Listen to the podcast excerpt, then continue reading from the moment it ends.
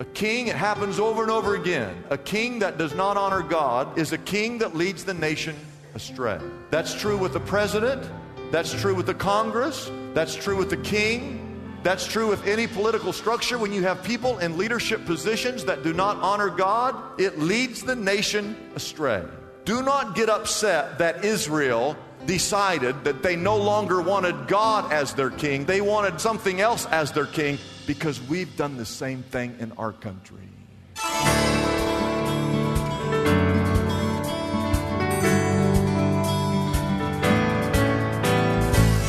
Hello and welcome as we lift up Jesus with Pastor Dudley Rutherford. I'm Kyle Welch. Have you ever asked yourself the question, who is Jesus or what does it mean to be saved?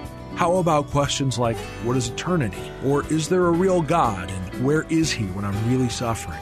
These are just some of the topics we explore every day on this program. In these challenging times, we believe that God's Word is the source to all our answers. So if you can, get out your Bibles and let's join Pastor Dudley right now with his message for us today.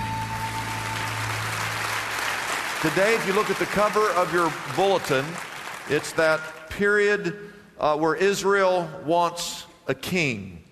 And I suppose the one thing you need to remember is that Israel reaches a point where they start to believe that God cannot save them.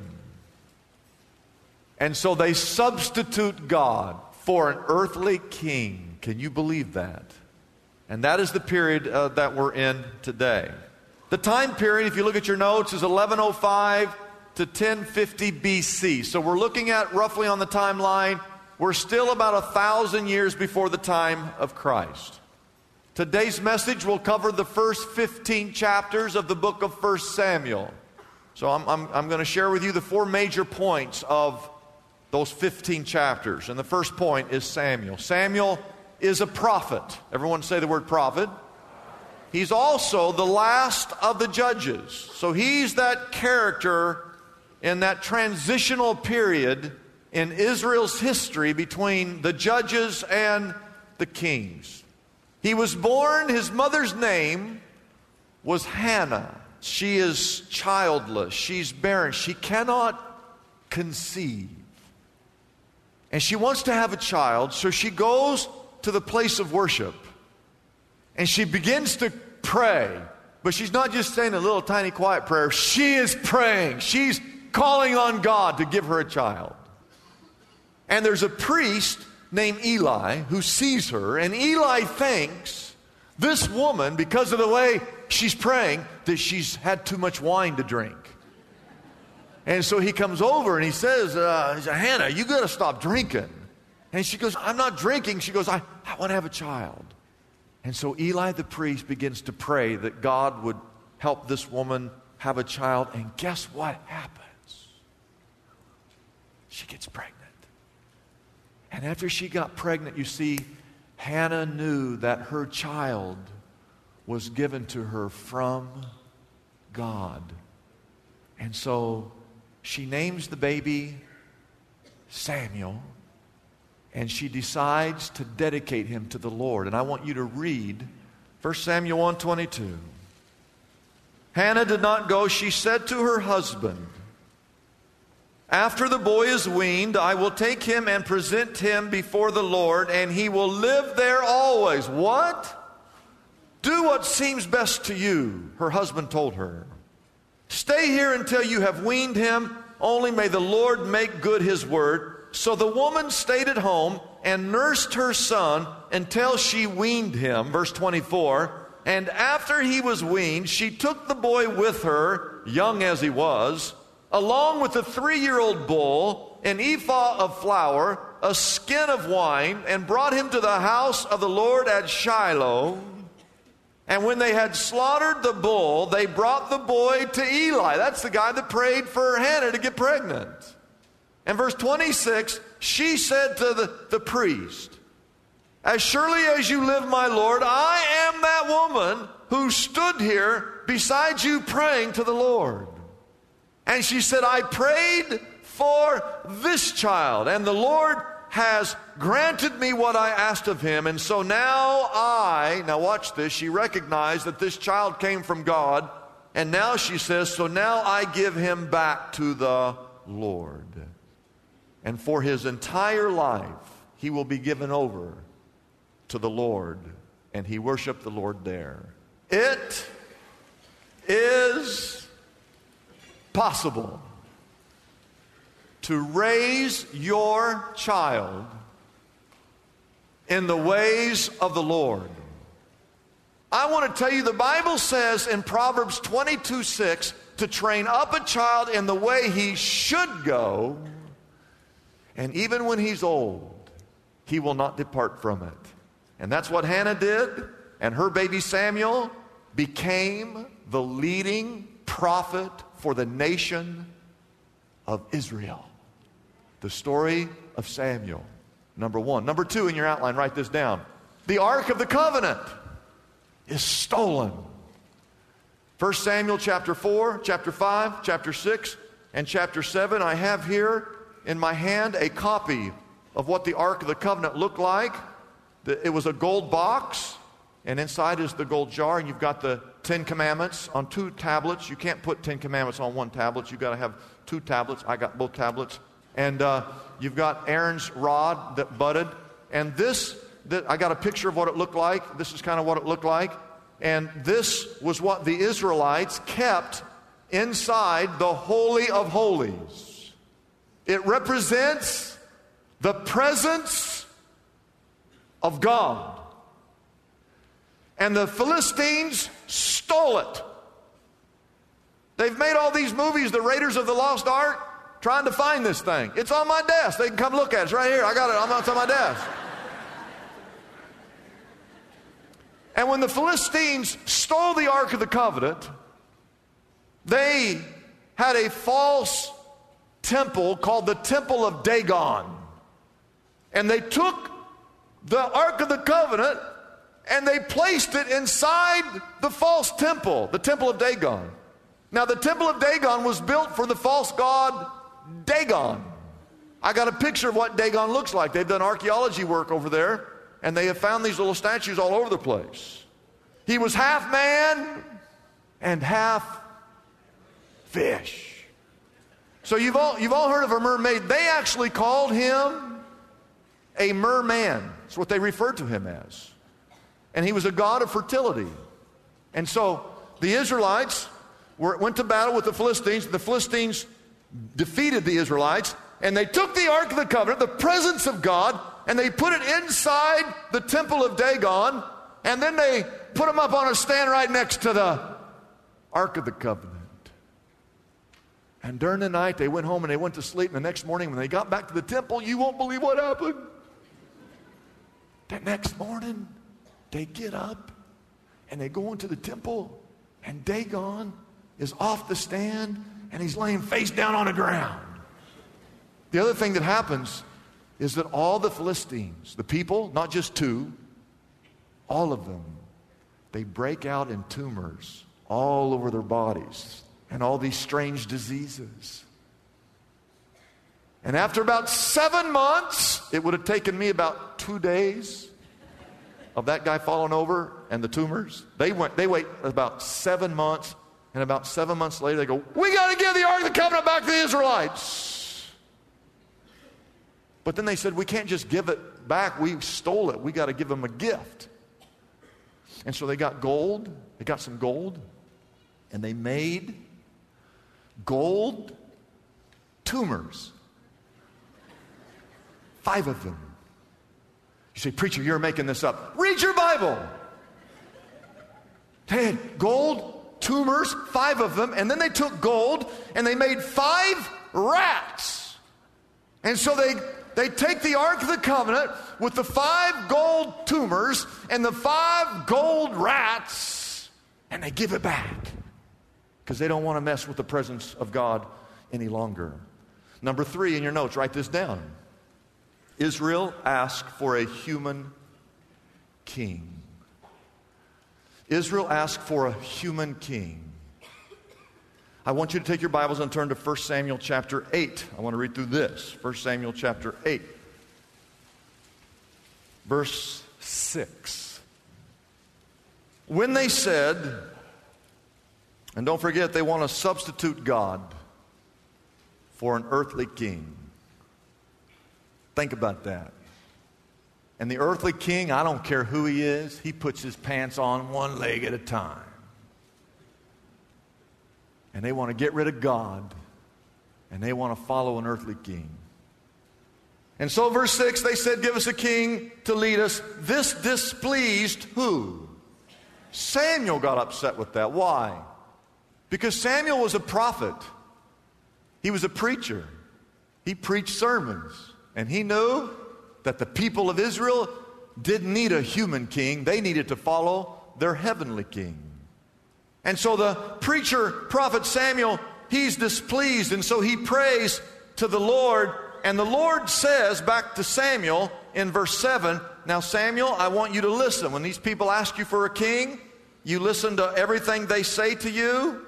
And just remember this it's not you that they have rejected, it's not your sermons that they have rejected, it's not your message that they have rejected, but they have rejected me as their what? King.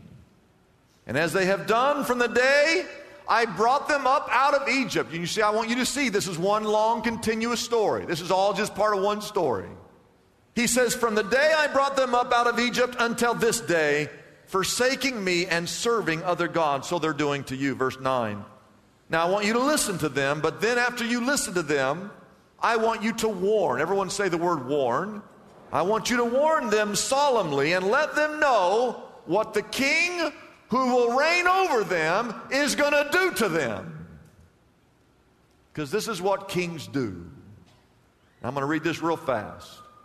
Samuel told all the words of the Lord to the people who were asking him for a king. He said, This is what the king who will reign over you will do. He will take your sons and make them serve with his chariots and his horses, and they will run in front of his chariots. Verse 12 Some he will assign to be commanders of thousands and commanders of fifties, and others to plow his ground and reap his harvest, and still others to make weapons of war and equipment for his chariots. And he will take your daughters to be perfumers and cooks and bakers. He will take the best of your fields and vineyards and olive groves and give them to his attendants. He will take a tenth of your grain and of your vintage and give it to his officials and attendants and your men servants and maid servants and the best of your cattle and donkeys he will take for his own use. And here it is in verse 17. He will take a tenth of your flocks and you yourselves will become his slaves. And when the day comes that you cry out for relief from the king you have chosen, and the Lord, I want you to know, you got to warn them, tell them that the Lord will not answer you on that day. But look at the next verse. But the people refused to listen to Samuel. No, they said, We want a king over us. And then we will be like all the other nations with a king to lead us and to go out before us and fight our battles. And when Samuel heard all that the people said, he went back to God and reported that to the Lord. And verse 22 says that the Lord answered and said, Listen to them and give them a king. Israel looked around and saw all the other nations, they had kings, and so they decide without realizing the consequences, even after Samuel told them the consequences, they said, We want to have a king. Up to that point, God had been their king. That means no taxes. And yet they decide, little did they know, that God would actually grant their request. Now, the question is this why is a king a bad idea? What, what's so wrong with that? The thing that's wrong with it is this is that if you get a king who does not honor God, the king will lead the nation astray. Read your Bibles. A king, it happens over and over again. A king that does not honor God is a king that leads the nation astray. That's true with the president. That's true with the Congress. That's true with the king. That's true with any political structure. When you have people in leadership positions that do not honor God, it leads the nation astray. Do not get upset that Israel decided that they no longer wanted God as their king. They wanted something else as their king because we've done the same thing in our country. We've done the same thing. So the question is this in your heart, I'm talking about you, you, you in your heart, who's king? Right now, is Jesus king or is the world king in your life? Which is it? It's the battle of the ages, and it's raging right now in the hearts of the people. Your heart and my heart, and the heart of this nation. Who's king? Who's king? So, number four, write this down. They want to have a king. Saul becomes the first king. On the outside, Saul, he looks like a king. He's tall, he's smart, he's creative, he stands head and shoulders above everybody else. He looks like a guy we could follow. But the problem is on the inside. He's disobedient. He has a hard time doing whatever God asks him to do. He just can't, he cannot follow God's instructions. He's also jealous. Anytime anyone else gets any kind of attention, he gets jealous over that. And then he's impatient. And what I mean by impatient, it just means that it, it, go, it goes back to really the first point there is that when God asks him to do something, he's got to do things his own way instead of God's way. And the fourth thing, he's prideful. He's 30 years old when he becomes the king of Israel, and he reigns for 42 years. He's the first king, and it's a failed experiment. Here's what finally does him in he's getting ready to go to battle, and Samuel, God's prophet, God had told Saul, before you go to battle, wait seven days. And at the end of the seven days, I'm going to have Samuel come, and Samuel's going to offer up some sacrifices unto God. And after Samuel offers up the sacrifices, God says, I will lead you into battle, and I guarantee you we will win the battle that day. Now, how, how difficult would that be for you to follow those instructions? Here's what Saul did he waits the seven days, and it's getting towards the end of the seventh day, and Samuel is nowhere to be found. He's late. He's like a preacher, he's just a little late, okay? And he's wondering, where is, where is Samuel? Where is Samuel? And finally, Saul goes, You know what? I don't need Samuel. I'll do it myself. I'll offer up these sacrifices and I will lead us into this battle. And so, even though he's not a priest, even though it wasn't his job, even though he was disobeying God's instructions, Saul decides that he's going to offer up the sacrifice. And as soon as he's finished offering up the sacrifices and they're getting ready to lead the soldiers into battle, he looks up and guess who walks into town? Samuel. And Samuel says to Saul, Saul, what have you done? And Saul says, Well, I was waiting on you. You didn't show up. My soldiers were getting a little restless, and we've been waiting seven days. I just couldn't wait any longer. I can, I can only wait so long. And, and so I went ahead and offered up the sacrifices myself. And Samuel says, You have done a very foolish thing. And because of what you have done today, God is going to remove you from the throne of Israel. It's time for another what? For another king. I want you to turn to the last chapter, 1 Samuel 15, of this period. Samuel is going to confront King Saul. And he says in verse 23 for rebellion is like the sin of divination, and arrogance is like the evil of idolatry. And because you, Saul, have rejected the word of the Lord, he, God, has rejected you as king. Well, when Saul heard that, he knew that this was the end of his reign. Saul said to Samuel, I, I have sinned. I have violated the Lord's command and your instructions. And just like a typical politician, he says, I was afraid of the people, and so I gave in to them. I beg you to forgive me of my sin and come back with me so that I may worship the Lord. But Samuel said to him, I will not go back with you. You have rejected the word of the Lord, and the Lord has rejected you as king over Israel. As Samuel turns to leave, Saul reaches out and grabs a hold of the hem of Samuel's robe, and the robe tears. You can hear the tearing of the material, that ripping sound. And Samuel turns back to Saul when he hears that noise. He says, Saul, did you hear that noise?